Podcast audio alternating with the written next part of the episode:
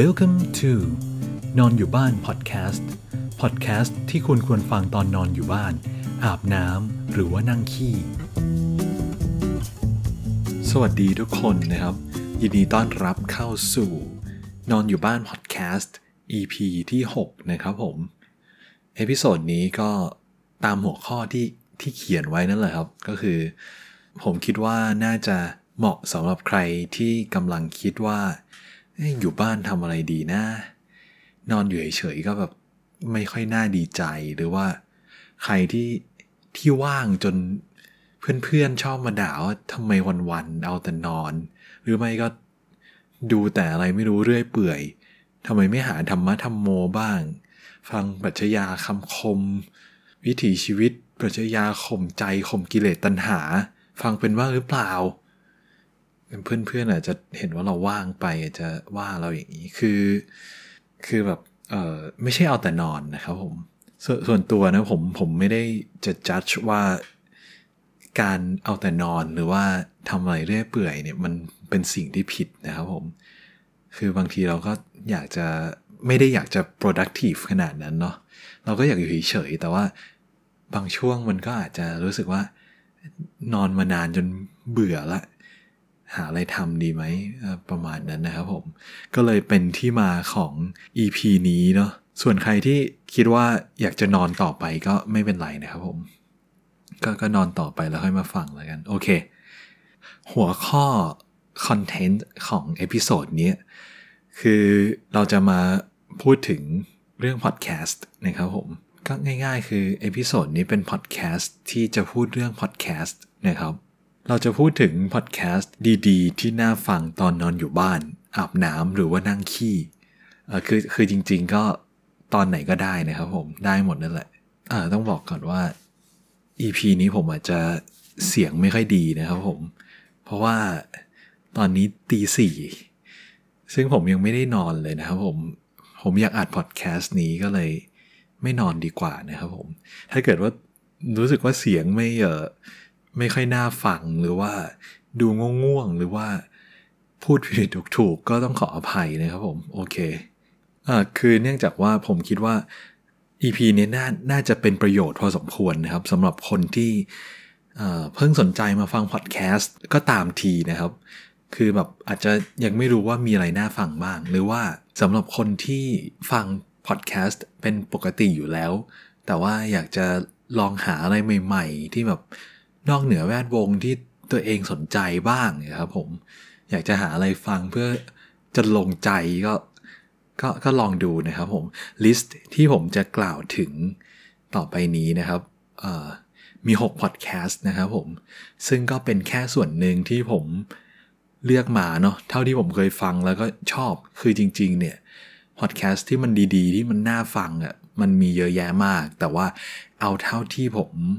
อยากพูดตอนนี้ก่อนละกันนะ คือทั้งหมดนี้ก็เป็นพอดแคสต์ที่เป็นภาษาไทยนะครับผม โอเค เริ่มเลยนะ ผมน่าจะบ่นมายาวแล้วพอดแคสต์แรกนะครับผม รายการเสาเสาเสาเสาเสาเสาก็สามเสาอะครับผมเสาเสาเสาโดยสามโคกเรดิโอนะครับผมพอดแคสต์เสาเสาเสาเนี้ย topic ที่เขาจะพูดคุยกันน่ะมันมีความหลากหลายมากนะครับผม คือมันน่าฟังอะ เป็นเอ่อเป็นความรู้อะเนาะผมก็เลยอยากจะยกมาเป็น list แรกเลยแล้วกัน คือมันไม่ดูเป็นเรื่องแบบเนิร์ดเกินนะครับผมไม่ไม่ได้เฉพาะทางแบบลึกเกินไป คนทั่วๆไปสามารถฟังได้ไม่ไม่น่าเบื่อนะครับผม เช่นแบบพูดคุยกันเรื่องบ้านเรื่องสถาปัตยกรรม เรื่องสังคมเรื่องประวัติศาสตร์ เทคโนโลยีอะไรเยอะแยะนะครับ แต่ว่าบางบางตอนมันก็อาจจะแบบ ดูลึกดูเนิร์ดพอสมควรนะนะ แต่ว่าอันที่แบบฟังแบบคร่าวๆแบบทั่วๆไปอะก็ก็มีเยอะแยะนะครับผมเรื่องส้วมตันเรื่องเออเยอะมากนะครับผม คือส่วนตัวที่ผมรู้จักรายการเสาเสาเสาเนี่ยมาจาก EP หนึ่งอ่าก็คือเสาเสาเสา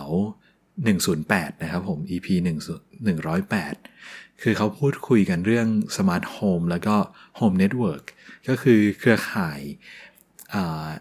เครือข่ายเน็ตเครือข่ายในบ้านนะครับผม อันนี้แนะนำมาก ๆ เนาะสำหรับ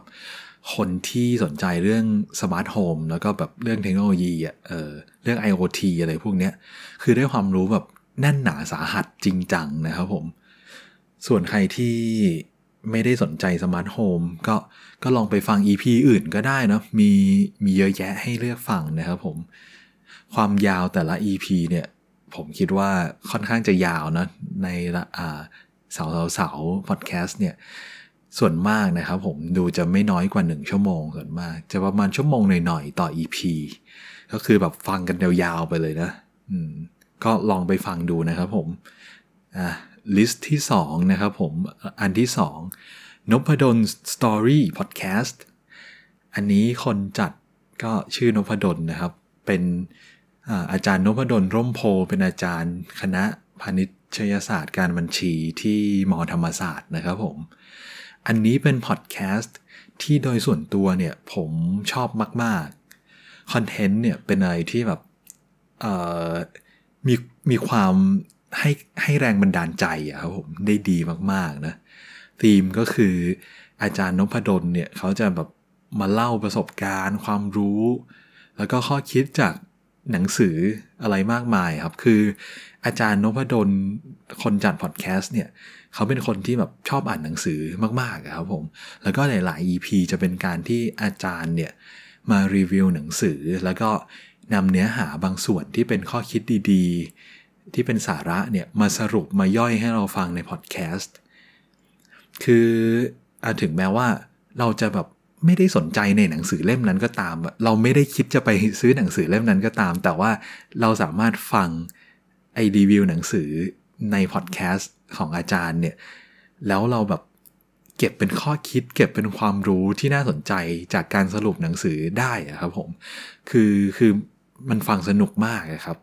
แล้วก็ต่อให้แบบ ต่อให้คุณไม่ชอบอ่านหนังสือเลยก็ตามทีนะครับผม คืออาจารย์เขาจะสรุปเนื้อหาแบบแบบย่อยมาแล้วอะเราฟังแล้วเราเก็บไว้ใช้เป็นวัตถุดิบทางความคิดอะไรอย่างเงี้ยได้เยอะแยะมากมายนะครับ มันน่าสนใจมากๆ เราไม่จำเป็นต้องแบบอยากซื้อหนังสือเล่มนั้น ไม่จำเป็นต้องแบบชอบอ่านหนังสือ ไม่จำเป็นว่าฟังรีวิวหนังสือแล้วต้องไปหาอ่านเพิ่ม ไปหาเล่มจริงมาอ่านไหมไม่จำเป็นนะครับ เราแค่ฟังอะ่ะก็ได้ ได้แบบสาระได้ความรู้ได้ไอเดียดี ๆ มากมายแล้วนะครับผมหรือว่าใครจะฟังแล้วสนใจหนังสือก็ก็ไปซื้อได้นะครับ ผมไม่ได้ห้ามเนาะอันนี้ผมหมายถึงแบบเออบางทีเราอาจจะคิดว่า เอ้ย การที่เราฟังหรือว่าดูหรือว่าอ่านรีวิวอะไรสักอย่างอะ่ะคือเราต้องสนใจในสิ่งนั้นๆ หรือเปล่าเราต้องสนใจในตัววัตถุตัวสินค้านั้นหรือเปล่า จริง ๆ ในกรณีรีวิวหนังสือของอาจารย์นพดลเนี่ยไม่จำเป็นเลยนะครับผม เราไม่จำเป็นต้องอยากได้หนังสือเล่มนั้น เราก็ฟังรีวิวหนังสือเล่มนั้นของอาจารย์นพดลได้ แล้วเราก็จะได้ไอเดียดีๆ มากมายนะครับผม แนะนำเป็นเป็นอะไรที่เอ่อที่ที่ดีนะครับผม แล้วก็จะมีเนื้อหาแบบแนวแนวผู้ประกอบการนะครับ เช่นอ่า EP ที่อาจารย์จะจัด ทุกสุดสัปดาห์นะครับ ชื่อรายการว่า Weekend Entrepreneur ก็คืออาจารย์จะเอาแบบข้อคิดแล้วก็เคสที่น่าสนใจ อาจจะเอามาจากหนังสือหรือว่าบทความหรือว่าอะไรอย่างเงี้ยที่ที่เป็นแบบเป็นเรื่องราวของคนที่เป็นผู้ประกอบการวันหยุดนะครับผมก็คือแบบคนที่ทำอาชีพเสริมอะครับผมเป็นรายได้เสริมเล็ก ๆ น้อยๆแต่ว่าสุดท้ายอาจจะกลายเป็นเอ่อ สิ่งที่สร้างรายได้หลักให้เราได้อย่างเงี้ครับผม คือมาเล่าให้เป็นเป็นไอเดียให้สำหรับคนที่อยากจะมีรายได้เสริม หรือว่าอยากจะลองทำอาชีพเสริม เป็นผู้ประกอบการอะไรลองเล็กๆน้อยๆเริ่มต้นดูก่อนอะไรอย่างเงี้ยครับผม คือฟังสนุกมีประโยชน์ แล้วก็นอกจากนั้นก็จะมีเรื่องที่เกี่ยวกับการทำธุรกิจแบบแบบลึกขึ้นมาอีกเนาะะเรื่องเกี่ยวกับการวัดผลองค์กร เรื่อง OKR อะไรพวกนี้ครับผม คิดว่าเออคนทำงานก็น่าจะเคยได้ฟังอะไรพวกนี้มาบ้างอะนะซึ่งไอ้พวกเรื่องการวัดผลองค์กรเนี่ยเป็นเรื่องที่อาจารย์นพดลถนัดมากๆนะครับผมและอาจารย์เนี่ยได้พูดไว้ในหลาย ๆ EP มากๆผมคิดว่ามันน่าสนใจนะครับผมสำหรับใครที่แบบสนใจเรื่องพวกนี้เนาะเออก็แน่นอนใครที่สนใจมันก็น่าน่าสนใจสิฮะ โทษทีนะครับผมอาจจะพูดไม่ค่อยรู้เรื่องแล้ว มันมันดึกจนจะเช้าแล้วนี่เออคือเอาพูดถึงนพดลสตอรี่ต่อนะครับผมเออบางคนอาจจะคิดว่าธีมมันดูแบบเฉพาะเรื่องไปหน่อยไหม มันฟังดูเหมือนว่า เอ๊ะ ถ้าเราไม่ได้สนใจเรื่องธุรกิจเลยเนี่ย มันจะน่าฟังเหรอ คืออยากจะบอกว่ามันก็มี EP ที่แบบ พูดเรื่องทั่วๆไปเนี่ยมากมายนะครับ เช่นแบบว่าอันนี้ชื่อ EP นะ10 วิธีที่จะทำให้เราใช้ชีวิตอย่างคุ้มค่า 11 สิ่งที่เรามักจะลืมทำเอ้ย มักจะลืมและทำผิดพลาดหรือว่าการเริ่มต้นทำอะไรใหม่ๆอย่างเงี้ยชื่อตอนก็ประมาณนี้นะครับ คืออาจารย์เขาจะเอาบทความหรือว่าเนื้อหาจากหนังสือที่อาจารย์เขาอ่านมา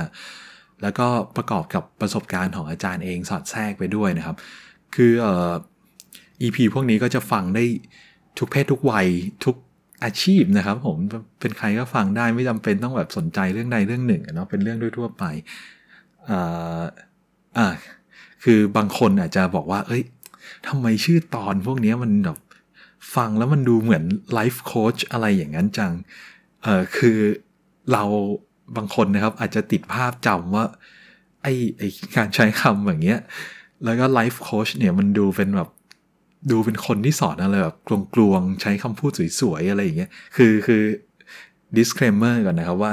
ผมไม่ได้เหมารวมว่า life coach ทุกคนต้องเป็นแบบนั้น หรือว่าการเป็น life coach คือสิ่งที่แย่อะไรนะครับผม แต่ว่าคืออยากจะบอกว่า EP ที่ฟังดูเหมือนแบบ ดูเหมือนที่ life coach ชอบพูดที่เป็นชื่อ EP ของอาจารย์นพดลเนี่ย มันไม่ใช่สไตล์ที่มันกลวงหรือว่าโลกสวยแบบเกินเหตุแบบไลฟ์โค้ชที่เป็นภาพจำของหลาย ๆ คนแน่แน่นอนนะครับผม คือไอ้พวกเนี้ย EP พวกเนี้ยของอาจารย์นพดลเนี่ย เป็นแนวคิดที่มาจากหนังสือที่น่าสนใจแล้วก็ที่สำคัญเนี่ย คือเนื้อหาเหล่านี้อาจารย์จะแสดงความเห็นประกอบ ให้เราฟังให้เราได้คิดอยู่เสมอๆนะครับ ไม่ใช่ว่าแบบไม่ใช่เราต้องเห็นด้วยไปเสียหมด ไม่มีการจัดชีวิตใครแบบที่ไลฟ์โค้ชบางคนทำอย่างแน่นอนนะครับผม ก็ฟังได้อย่างปลอดภัยสบายใจได้นะครับผม ผมแนะนำนะ ไม่ได้ไม่ได้เฉพาะกลุ่มอะไรขนาดนั้นนะมีเรื่องให้ฟังเยอะแยะ ฟังได้ทุกคนทุกเพศทุกวัยนะครับนพดลสตอรี่ อะทีนี้ ลิสต์ที่ 3 นะครับผม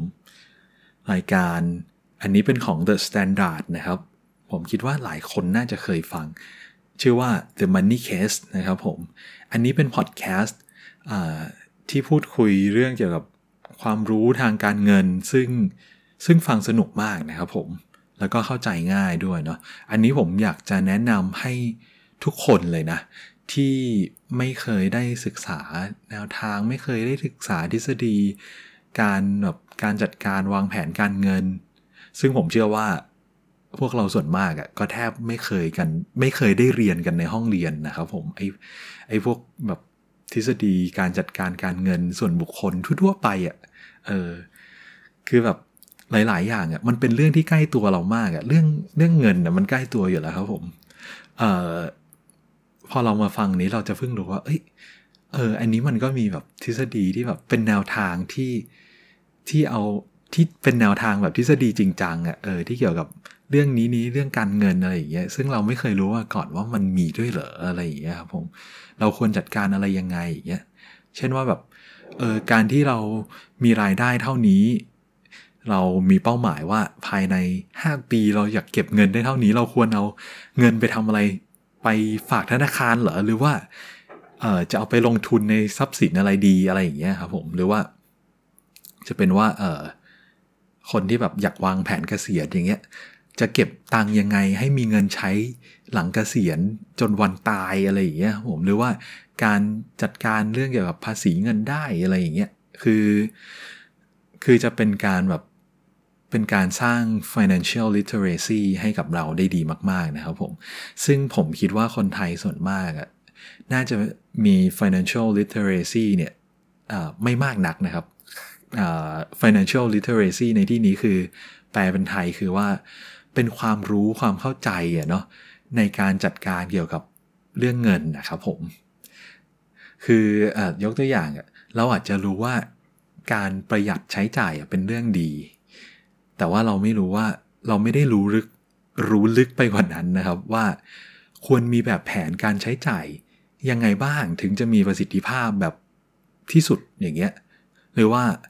เรารู้ว่าการออมเงินเป็นสิ่งที่ดี แต่ว่าเราไม่เคยรู้มากกว่าการออมโดยวิธีการเอาไปหยอดกระปุกหมู หรือว่าการฝากออมทรัพย์ ซึ่งดอกเบี้ยไม่ถึง 2%ด้วยซ้ำไปอะไรอย่างเงี้ยครับผม ก็คือแบบเราเรายังไม่รู้จักเครื่องมือทางการเงินต่างๆ มากพอที่จะทำให้เราไปถึงเป้าหมายทางการเงินที่เราฝันไว้ได้เนาะหรือว่ากรณีที่แบบ คนที่เจอปัญหาเป็นหนี้หรือว่ากิจการดูแบบไปไม่ไหวมีหนี้มีอะไรอย่างเงี้ยหนี้หัวโตแล้วจะจัดการยังไง กุ้มใจไม่มีที่พึ่งอะไรอย่างเงี้ยก็แนะนำให้ฟัง The Money Case